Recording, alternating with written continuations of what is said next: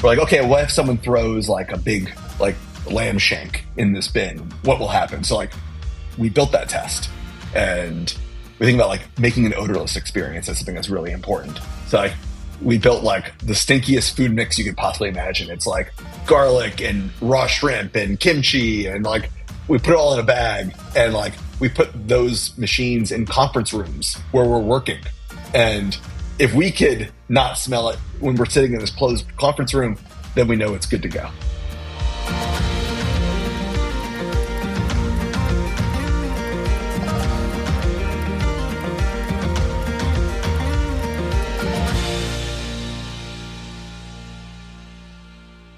Hey folks, I'm Connor Gaughan, and welcome to Consensus in Conversation, a podcast where we're talking to the innovators, entrepreneurs, and thought leaders who are committed to building successful businesses that also help us build a better world. Here's a $1 million question for you this week.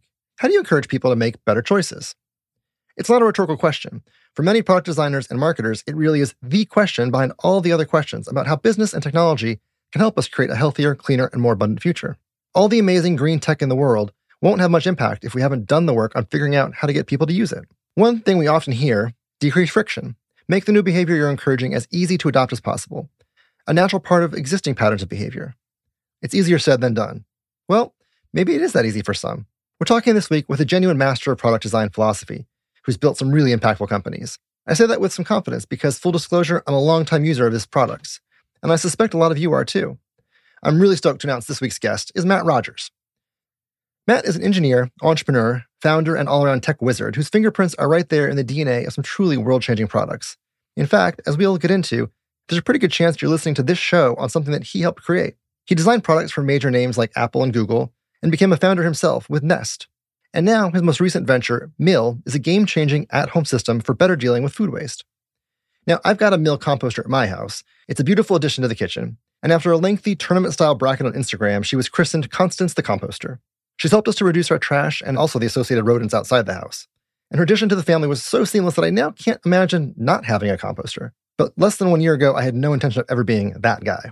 So that, my friends, is great product market fit met with brilliant product design.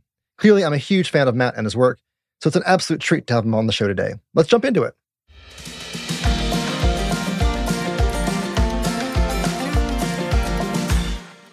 Thanks so much for being here today, Matt. I'm really excited to talk. Me too. Thanks for having me. All right, so let's just start at the very beginning. Tell us a little bit about yourself.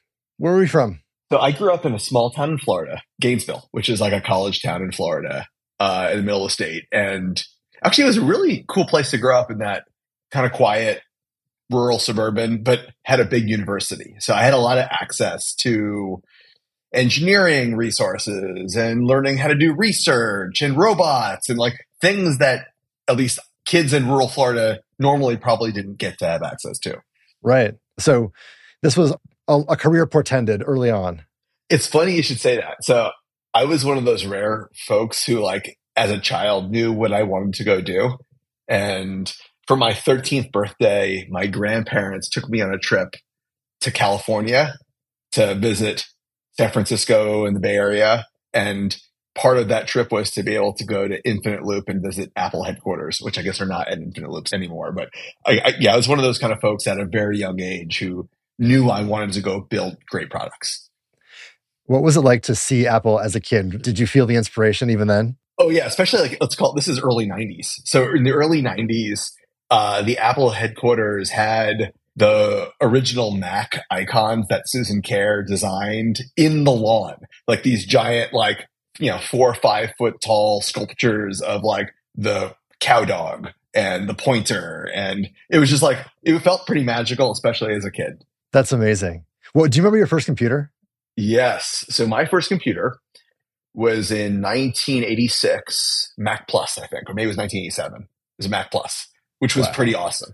Yeah.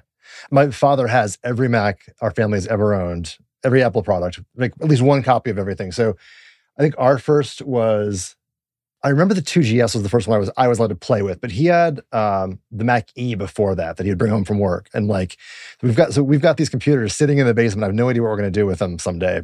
Like basically a museum to Apple in the basement. Same. I still have my Mac Plus like in a giant Tupperware in my garage somewhere. That's amazing. I don't know if I'm ever going to take it out, but yeah, 30-plus-year-old computer. So how'd you end up at Carnegie Mellon? So as a kid, getting involved in engineering, that was the path. And my high school physics teacher was the one who really encouraged me to do it. And he said that, okay, if you want to go build stuff, go be an engineer. And yeah, at the time, the kind of top 10 engineering schools on the Eastern Seaboard, MIT, Georgia Tech, Illinois, Carnegie Mellon. And I applied to all of them, and I visited Carnegie Mellon in Pittsburgh, and I visited in April, which was a really good time of year to visit. If I had visited in December, I might have chosen Georgia Tech and going to Atlanta. Yeah. It's amazing how those experiences can define an entire life. Oh my gosh. Yeah. And actually, just this morning, I met with one of my old professors who's the head of the mechanical engineering department now. We had breakfast together when he was out visiting. And yeah, I've got a really good relationship with the university. And I feel a lot of my engineering culture and drive to build and work came from my studies at CMU. What was the engineering program like? I have to imagine incredibly demanding, but what was your day-to-day like as an engineering student at Carnegie Mellon? It is, as you said, it's quite demanding. It's quite hardcore. It was good preparation for Apple. It's very hands-on. So I think some of the best engineering programs, and the one that I was a part of, is a lot of building and doing. Yes, there's some classroom lecture time, but there's a lot of projects. And one of the early sophomore year projects that I did was building a small autonomous vehicle, not a car-sized vehicle, a Lego-sized vehicle, but what's autonomous and could do the things you told to do. And it taught me a lot, not just how to build stuff, but also how to work as a team. That to build products, it's not just about your skill set; it's about all the complementary skills. Whether it's a hardware engineer or a software engineer or a designer, how do you build that community that gets the project accomplished? Did you have any favorite courses or favorite projects that you did while at school? Oh man, I have a bunch. The one that stands out to me is, I think, one of my later years. This sounds funny today. Is we had to design an entire CPU from nothing. So starting at the gates all the way up to building the logic engine and the full-on design. So I probably couldn't do it anymore. And also the 25-year-old skill set of doing it. Technology's probably changed a lot, but I could design a whole CPU. Do you have that in a Tupperware container in your garage too? I probably have. No. I probably have had that project somewhere. Yeah, but I learned a lot. I learned how to build things as a team. And when I think about my journey out of engineering school into Apple, that was the most, more than any skill, it's being able to work as a team. And that's a great segue. Highly coveted company right out of college. How did you get there first? What was that process like?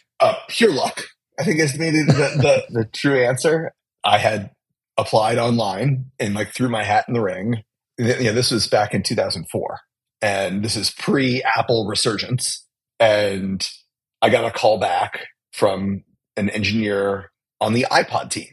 And I have to admit it now, I wasn't sure what an iPod was. And one, I thought it was a great place to go and learn, but I didn't realize at the time how important that decision was. I give this advice to a lot of young folks that I meet with. And what you work on is important, but actually who you work with is really important. And that iPod team that I joined as an intern, they had built so many things over their careers together, whether it's early smartphones at General Magic or the early Mac at Apple. It was kind of the team. I think about learning from the masters of the masters of product development. I went to the samurai school of product development, and sometimes that samurai school was tough, but I learned a hell of a lot.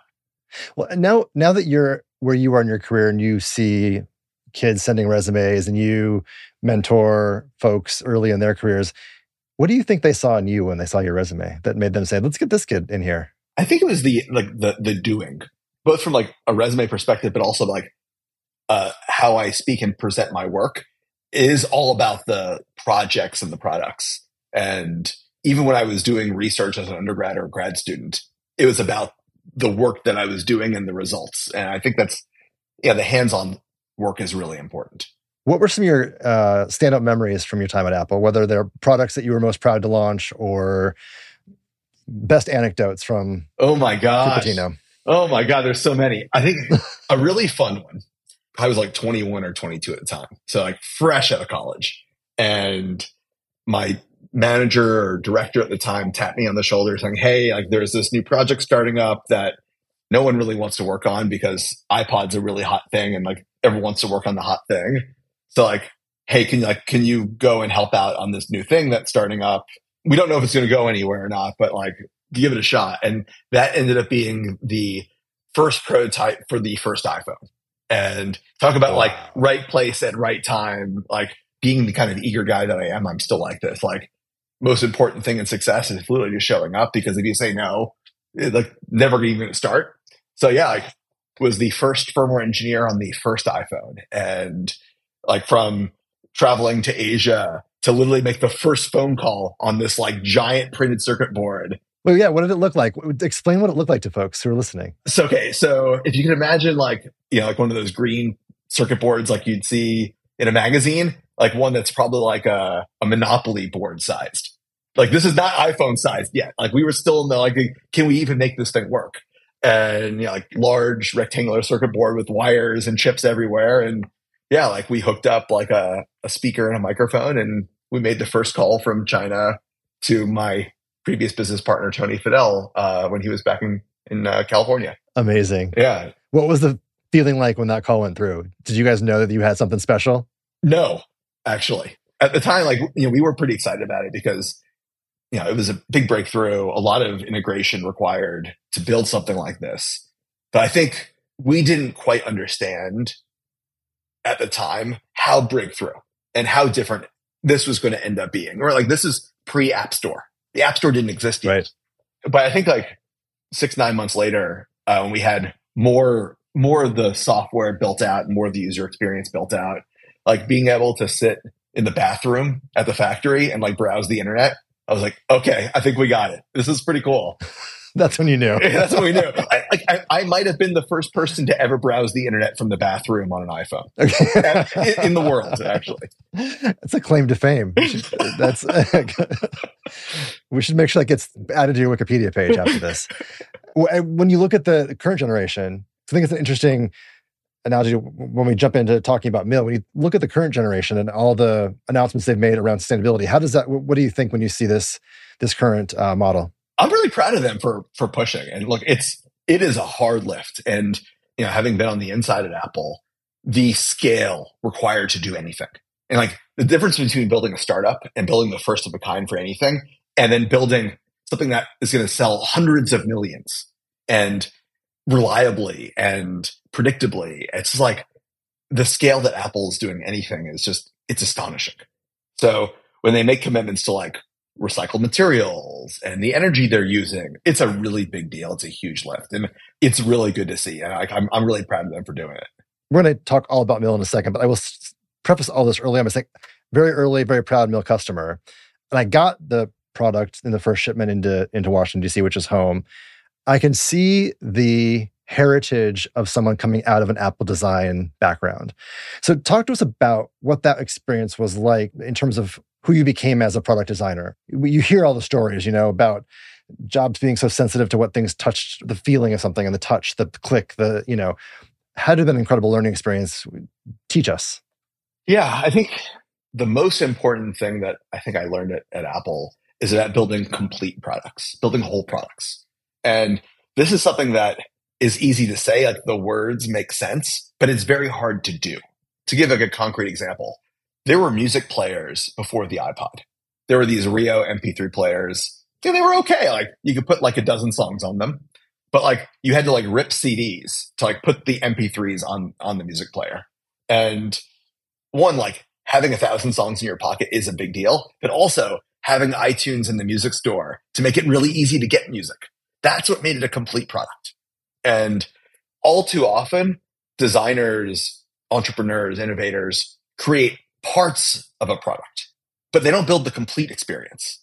I think about like, you know, from my own journey, there were smart thermostats before Nest, and there are food recycling services today, but no one has thought about it from the complete perspective, the end to end, literally from like in the food sense, like from your kitchen counter all the way back to the farm and all the steps in between. And that's something that's very much in the Apple DNA. Yeah. So walk us through the moment you made the change and what you did next. This is back, it's a long time ago. It's May 2009 back at Apple. And I think we were working on the prototypes for the iPhone 4. Like in terms of like the iterations of design, that was a really big deal. And we were spending a lot more time thinking about the apps on the platform and video games and those kind of things. And I think for me, the light bulb moment for me was like, one, man, there's a lot of talents in this room and there are a lot of challenges. There are a lot of challenges that the world faces. And man, can we apply these skills on problems of great human challenge, whether it's climate or health and those kind of things? And I gave my old mentor and my old boss, Tony Fidel, a call, and we got together for lunch in Silicon Valley and we're like talking about what are the important things that we can go do and talking about climate and the home. And one thing led to another. We're like, hey, like there's probably something here. Like let's spend time working on it. And that's what eventually led to us starting Nest. What were the conversations like? What were the things that you saw? Because they seem so obvious in retrospect, but I don't, in the moment, they were visionary. So, let's call it pre-2010, right? Like this is like early smartphone era. No one had taken the deep integration on the hardware side that the smartphone industry drove and this software layer and new user experience layer and applied it to the home or really to any other product yet. Think about like cars as a good example. Like now every car inside looks like the iPhone. But at the time, cars didn't look like the iPhone. And our homes, I was living in a house built in the 1960s or maybe the 70s. And I had a lot of beige boxes all over the house. And it was pretty obvious to Tony and I that like, hey, like all those beige boxes are going to go away. And the opportunity to apply design and technology to help these very real problems like home heating and cooling as an example was really, really obvious to us. And now you're right. Like it's inevitable. We're not going to go back to the era of, those products not working well for us. Yeah. I guess I'm curious to think about it because it's the same, I suspect the same kind of journey at Mill where you're seeking to solve a grand problem or be a part of a solution towards a solution that is something systemic. But to do that, you need to build something that impacts individuals' everyday behaviors and changes their behaviors or modifies and makes easier the kinds of behaviors that one might need to advance towards a systemic change. So as you're thinking about product design and product innovation, how do you build with both of those things in mind? Yes. This actually is the core of my personal design philosophy. And I think about like starting Mill, actually, like you see the echoes of some of this from the early Nest learnings. That like, we can make better products that are more beautiful, are easier to use. But at the same time as we do that, can we also make them better for the planet or better for humanity? And, kind of one of my very early lessons as we were starting Nest and learning about the industry, the heating and cooling industry, was like, oh my gosh, half of home energy is controlled by this little beige box. Like that's nuts. Like what if we go and save 20%? Like what would that do? And it's like, like planetary scale change. And, it's not just enough to design something and make it better. But like, while we're making it better, can we also like leave a trail of joy and betterment behind us and, leaving the planet a better place as we do it? Yeah. When did you know Nest was going to be as big as it became? Like, was there a moment when it was just clear this is going to be a gangbuster product? Yeah, it was probably around year two. We had launched in late 2011. And we were nervous, to be honest. We were really nervous. Like, oh my God, is anyone going to care? Are we going to announce and like, just like yell into the void and just no one's going to know? It's not like smartphones where like gazillions of people are looking at smartphones every day. Like no one was looking for a new thermostat. We got a really good initial reception, both from like press and influencers and folks like, oh, this is really cool. But once, I'd say like, 6 months later, once we were shipping and we were in, a few thousand homes and we were hearing from people how it was to live with it and how much energy they're saving and like how much easier it was to use and they could install it themselves. And like, okay, like I think we got this, like it's working. And I think like the kind of moment of product market fit, to use like the term of art, that probably happened like 6 to 9 months after we launched. That's amazing. And how many generations of Nest were there while you were there? Oh my gosh. Over the course of the decade I was at Nest, we made 4 generations of thermostat, 2 generations of smoke alarm, 5 generations of camera, an entire security system, tie-ins with the smart home ecosystem.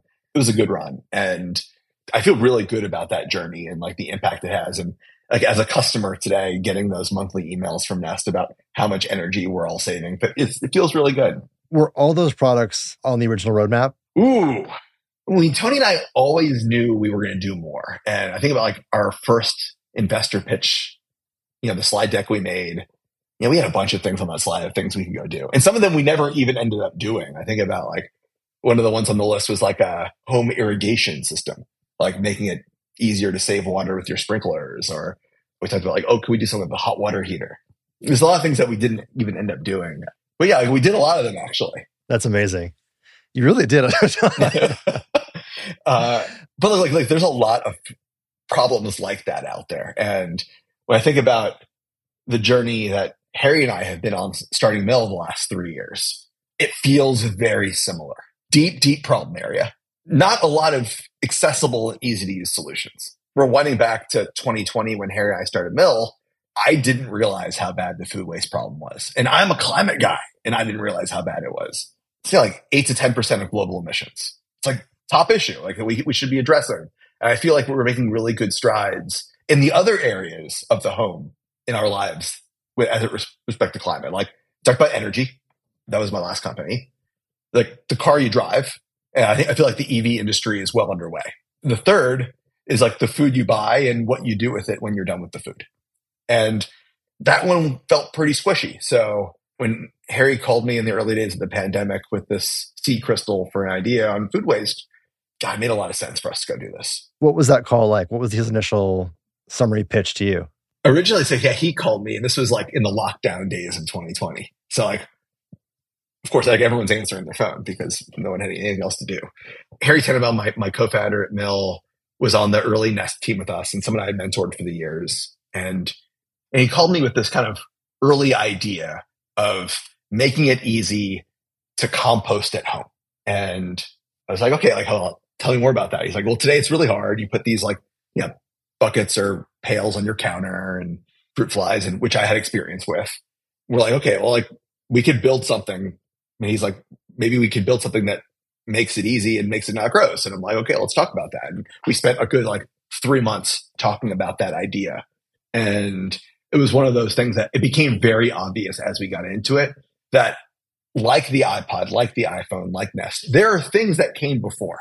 And through our research, we learned that like in South Korea, there are about 12 companies that make at-home dehydrators or composters. And they're okay. It kind of reminds me of that Rio MP3 player. But they never built a complete product. And not just could we build something better, but we could build a complete experience and actually solve the full problem for someone at home. So perfect chance to walk everyone through the full Mill experience. What is the product? How does it work? And then I want to get back to the why. Yes. So Mill is a full food recycling system for us at home. It takes all the food that we don't eat and makes it easy to get back to the farm to keep it in the food system. It includes everything. It has a new kind of kitchen bin that is beautiful and easy to use and looks like the team at Nest designed it because they did. And what happens is this bin dehydrates the food you put in. It takes the water out. And food is mostly water. So when you take the water out, it gets small and it gets light and it doesn't go bad. You know, it's shelf stable when it's dry. So what's cool is we've built this dehydrator that is odorless, but because it's dry, it takes weeks to fill up. So you put your food in overnight, it automatically runs. You wake up the next morning, it's empty. Like, where'd it all go? Oh, we just took the water out. In the spirit of building a complete product, we also built the entire logistic network and the facilities to take that recycled food and get it back to farms. And our first output pathway is to take the recycled food from our homes and turn it into a feed ingredient for chickens. And we're the first company in the country to ever do that. When I explain it to folks, you know, again, having been a customer, it blows people's mind.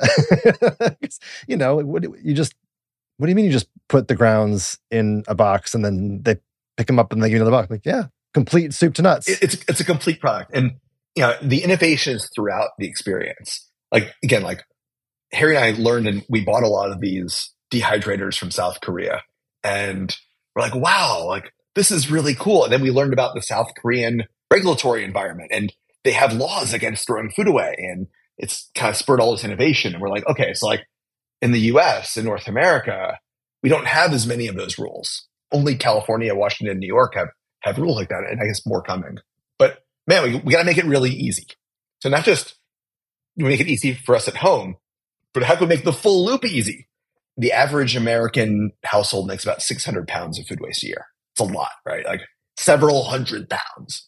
It's like, what are you going to do with all that stuff? And even, you know, I've got a garden. We've got vegetable beds out back. Like, I don't even need hundreds of pounds of compost a year. I need like a couple buckets of it. So, you know, like inevitably we decided to build the full loop and make it really easy for that whole experience.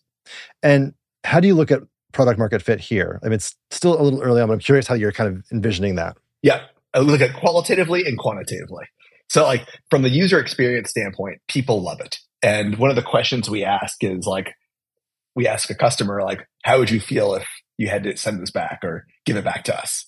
And it's like, people are like, over my cold dead body, can you take this back?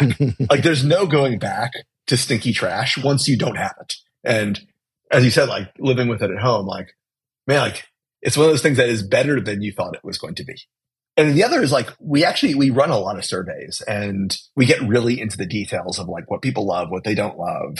And again, like on the journey, like we did at Apple or Nest, what you build as your first product, you know, things evolve over time. And I think about the generations of product at Apple and the generations of product at Nest, and you get better every year. And we're learning from our customers, and we're already improving the product. We've done like 5 or 6 major software updates already to a trash bin. Probably the first time a trash bin's ever received software updates over the air. And you know, things like making it run a little faster overnight. So, like we took about an hour off of everyone's drying overnight. Things like that. Like we could improve the software in a trash bin. And that's like in itself is pretty crazy.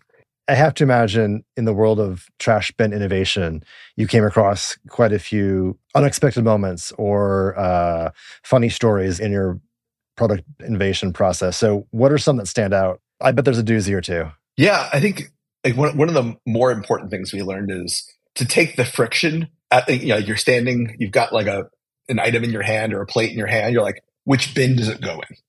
And I think everyone has had this experience. Like they're at like a Starbucks and there's the 3 bins in front of you. We're like, okay, what goes in what bin? And as part of our design and thinking about the requirements for our first meal experience, this is about food. So we wanted to make it really easy. So our kind of philosophy is all food, any food. Like if you could eat it, Mill can eat it. And you know, today like that friction exists and you're like, oh, like can I put meat in this bin? We're like, okay, no, we'll take it all. We'll figure it out.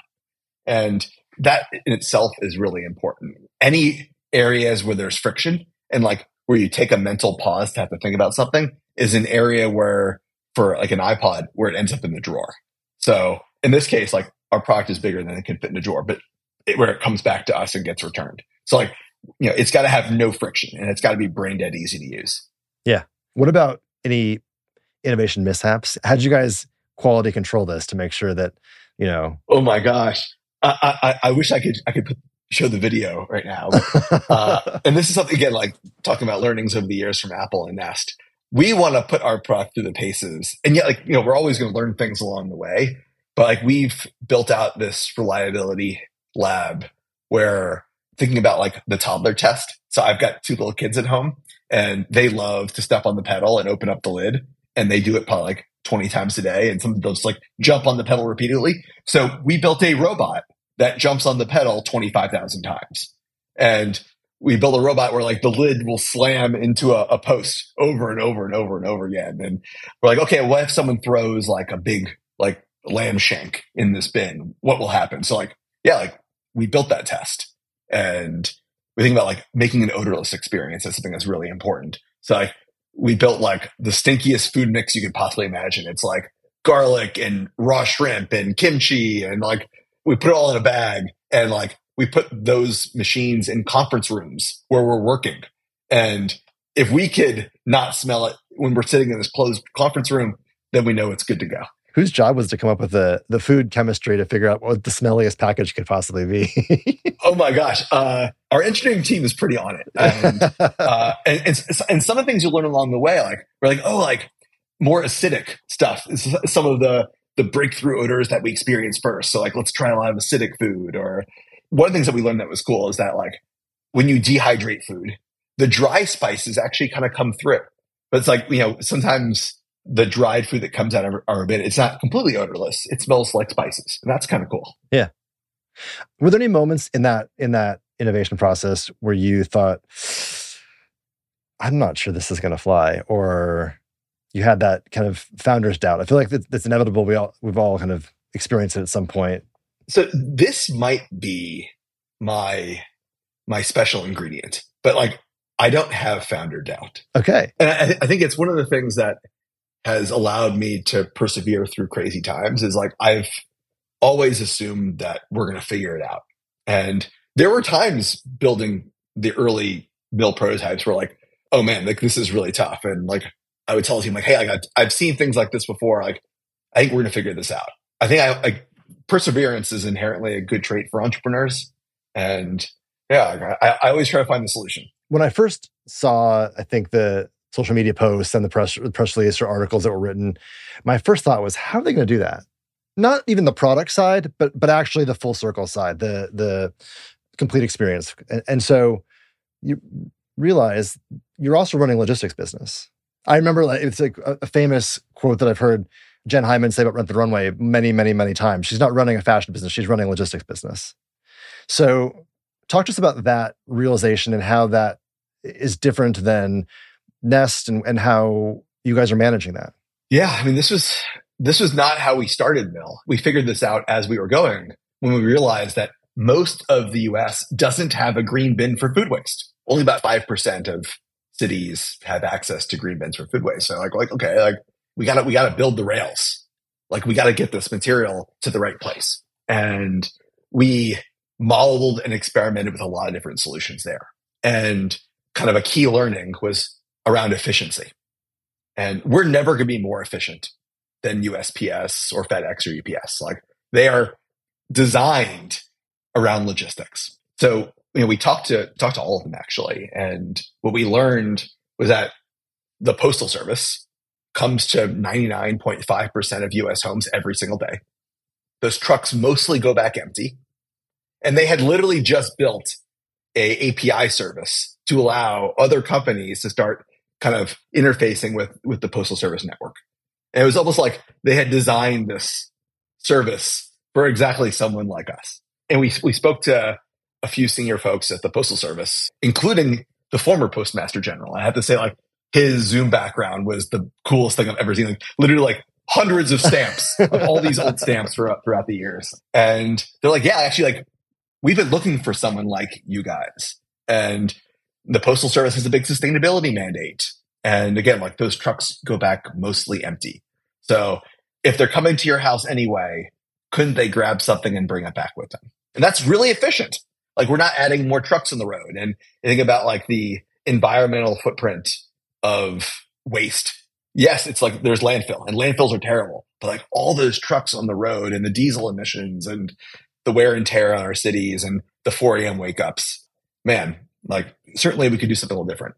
Was there a moment has there been a moment yet where you've realized how big this is going to get? Oh, I think we know. And that's why we're doing it. Food waste, number one issue on the drawdown list. There are 8 to 10% of global emissions. It's like there are not many 10% problems left. It's like, you know, 3 or 4x the airline industry. That's massive. And it's a tractable problem. It's something that we actually can solve. And when I think about like my own journey and frankly, the legacy I want to leave, this seems like one of those things we got to do. And there's some really hard stuff that we, humanity, need to go accomplish. Like carbon-free energy is hard. And that like that scale of deployment is enormous. Like we've almost never done before. Or like changing the way we move things around the planet, whether it's cars and trucks or boats or planes. It's really large scale change. This change is easy. Like we just have to not throw food in the trash. That's an easy thing to do, right? That's why I know this is big. Like it's something that we all can do every day that actually really matters. How do you think about behavior change, behavior modification, training consumers to adopt a new, different behavior? I mean, it's actually kind of at the core of what Mill is doing. And today, the easiest thing to do at home with that dinner scrap, the thing on your plate, is to either throw it down the sink or in the trash. And that split-second decision you make when you're standing over the sink with your plate, that's what's going to determine the entire trajectory of that food. Either it's going to go to landfill and turn into poison gas for the atmosphere, or you could do something different. And our theory of behavior change is that we can make it easy to do the right thing. And that will create the right incentives. And that will actually change the behavior. And like I think about like the early days of Nest, we added this green leaf to the thermostat. And people would actually like go and turn the dial and look for the leaf. And it's this little subtle thing. But you know, we ended up sending reports like, how many leaves did you get this month? And people were looking for the leaf. And over time, like all those leaves really added up to change. This feels like that. It's subtle. But actually, like over time, there's really no going back to how we used to throw away food. Like this is just easier and better. Therefore, you'll keep doing it. How do you think about growth towards that infinite or aspirational total addressable market that is 10% drawdown on the climate side and all American households and restaurants and businesses? Or you know, how are you guys thinking about growth? Yes. So today we're primarily concerned with like, how do we get into as many homes as possible and reach as many people as possible? And that's primarily through word of mouth, like by making a great experience that people would want to tell their friends about, or like the thing they want to show people when they have friends over. Like, oh, like you got to check out this thing I got in my kitchen. That's a key driver of early growth. Kind of our next tier of growth that we've already started working on is partnership with large apartment buildings, multifamily, and cities themselves. You know, every apartment building has a trash system. And most buildings are actually looking for things that are new and cheaper and better. And no one likes stinky trash, and it's a big cost driver. So if we could create a better solution that is less expensive, then buildings will adopt it. And you think about cities, like every city, part of their core responsibilities is to keep trash off the streets. It's like the original kind of movement of having sanitary cities. And for a long time, we didn't have another option. The only thing we could do was throw bags in bins or bags in the street and have people come pick it up once a week. And we're creating, honestly, a better and cheaper pathway. And that helps cities save money, but it also helps cities meet their climate goal. And that's, again, like how we think we're going to drive this change. It's not just it's better for the planet. It's better for the planet. It's better for people at home. And it's cheaper. Yeah. How much of product build is inherent to that word of mouth, that behavior change, that like, how do you think about building products that encourage good habits? Well, look, like, I think especially for these daily rituals that are kind of ingrained in us, like every family has their own rituals when it comes to trash. And I think about like my house growing up, we had this like brown paper bag from Publix, and that was where all the recyclables went. So think about changing those rituals. It's critical to making this new way easier and better. Thinking about our origin of Mill and how we got started, Harry and I spent a lot of time talking to experts, like folks who ran waste programs for cities, folks who had lived in this world for a long time. And they said, the thing that we've never been able to do is change people's behavior in their kitchen. And even in cities that are doing the right thing, like one of our early city pilots is with the city of Tacoma in Washington. And Tacoma is doing everything right. They've been running a composting program. They pick up food waste every week. They've been doing it for almost a decade, but participation is pretty low. And when they ask, hey, like, why aren't you using our green bin? It's because it's gross. And people like, are afraid of Norwegian brown rats or things like that. So like, ultimately, like, this is a behavior change and user experience problem. And that's why I got into this. Like, it's not just enough to build infrastructure. We have to build infrastructure that's accessible. Are Norwegian brown rats a thing? I didn't know that was a thing. That is a thing in the Pacific Northwest. They're all the same to me. I didn't know they were a thing either until we read the Tacoma survey data. Yeah. But it's actually a fun, I mean, it's silly, but it's a fun point. Like, one of the things we've noticed at my house is obviously we're throwing out less and taking the trash out less because so much of the food's going into the composter. But also, because there's no food in the trash, living in a city where there is a rat situation, we're not seeing in our backyard as much, which is great. So one thing we haven't talked about is the monetization side. And, you know, you're building a company too. You're not just building a product out of the goodness of your heart, although it's a product that's doing great things in the world. How do you think about aligning profit and purpose, both from the product side, from the company side, personally? This is the second time you've done it, so this is clearly part of your ethos. I think this is an area where, as a society, we can spend a lot more time talking. And today, like, Wall Street rewards profit, and profit drives more growth, blah, blah, blah, you know, scalable. But like, the purpose side is really important. And I think if you had more boardrooms talking about purpose and profit together and how to drive both forward, actually that inherently can create positive change. I think about the mill experience, tackling a big problem like food waste. If we could build a solution that is profitable, that could be in every home, we're going to be able to tackle a lot of the food waste problem. But, you know, if this is something that needs a lot of capital or needs donations to drive, like, then it's never going to get too big. And like, we won't achieve our scale and our purpose. But, you know, it's one where, like, we're very intentional about it. Like, when we started the company, we started as a public benefit corporation, and it's not something we talk about very often, but it allows us as the management team to show our shareholders on board, like, here, this is our purpose. And, you know, you could judge us on our financial performance and our performance on our purpose. Tell me a little bit about the pitch deck or the investors. Like, what is their reaction to that, or how do they envision this relationship? Well, I've been very selective. This is, again, like, a lesson learned over the decades. We only brought in investors in Mill who are mission aligned, who are either climate investors or are investing in change. They're on the mission with us, and they're in it not just to make money, but they're also in it to see that change. And that allows us to have different kinds of conversations, whether it's like trading off a short-term objective for the long-term purpose. Like, we can have those kinds of conversations. And I think, like, this is really important when boards of companies, when the shareholders of companies are supportive of the mission. And especially, like, one day Mill might be a public company, like, thinking about, like, the quarterly grind of earnings, like, we're going to do our earnings report, but we're also going to do our purpose report and how we're doing along our mission. Yeah. Do you see that as a trend among broader stakeholder constituencies? Do you think other companies are looking at it this way? Other investors have this perspective? I think so. And, like, you know, you mentioned the Apple example earlier on. Like, this change is happening.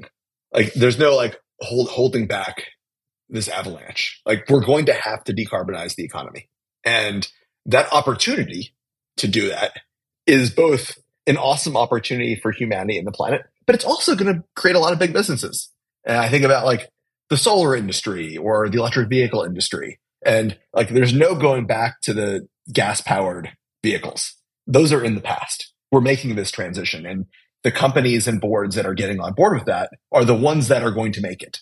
That's where they'll see the unicorn. The next, I mean, you've heard this a lot in the last 2 years, that the next generation of unicorns are going to be climate tech or clean tech invariably. I mean, I think so too, both as, like, an entrepreneur, but also as an investor. The entire economy needs to decarbonize. And, like, Mill is tackling food waste, but there are, like, hundreds of areas that we need to focus on to decarbonize. There's no silver bullets. There really is, we have to do everything.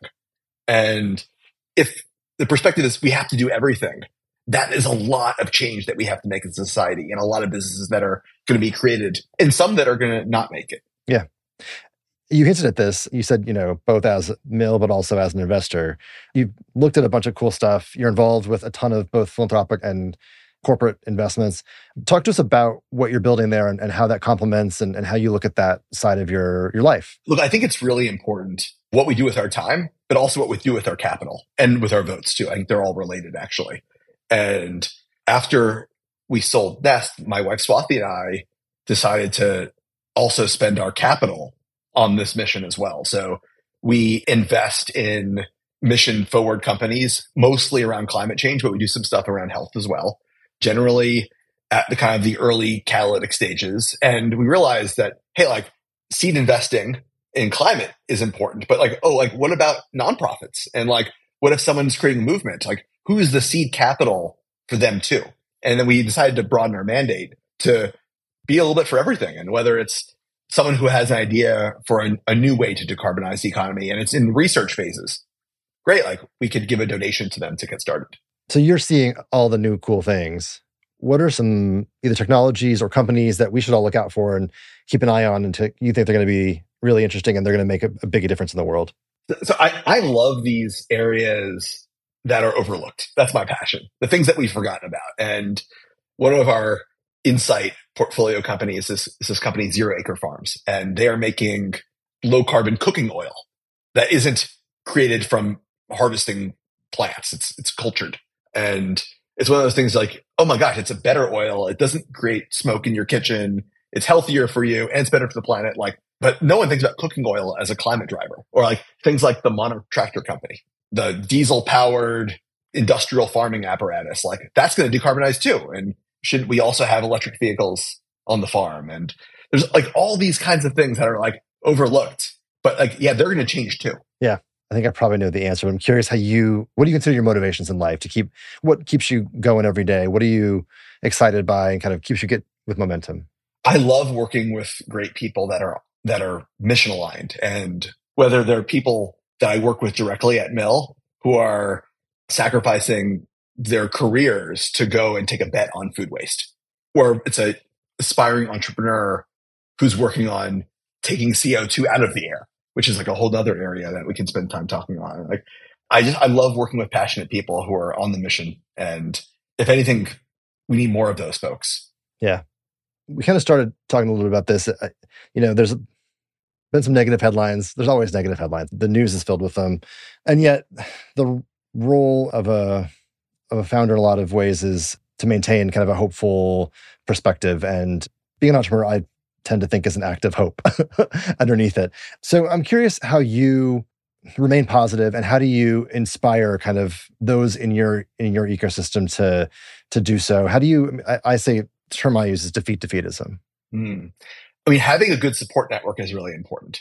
I'll just start there, like maintaining good mental health, whether it's a good business partner, a good life partner, creating that own balance in your life. It's really hard to be in a good mental state for your company if you aren't internally. So like also exercise, I put in that same category. Like I did a really poor job of maintaining my health in the Nest days, and I'm doing a much better job now. Like I get on a bike and I go out for 2 hours, and that provides perspective. I think keeping the focus on the mission is also really important, because even like the dark days do come, and there's some really hard times that come to any startup, but like reminding yourself why you're doing it. Yeah, that's what gets me out of bed. Like the mission is more important than any day-to-day stress.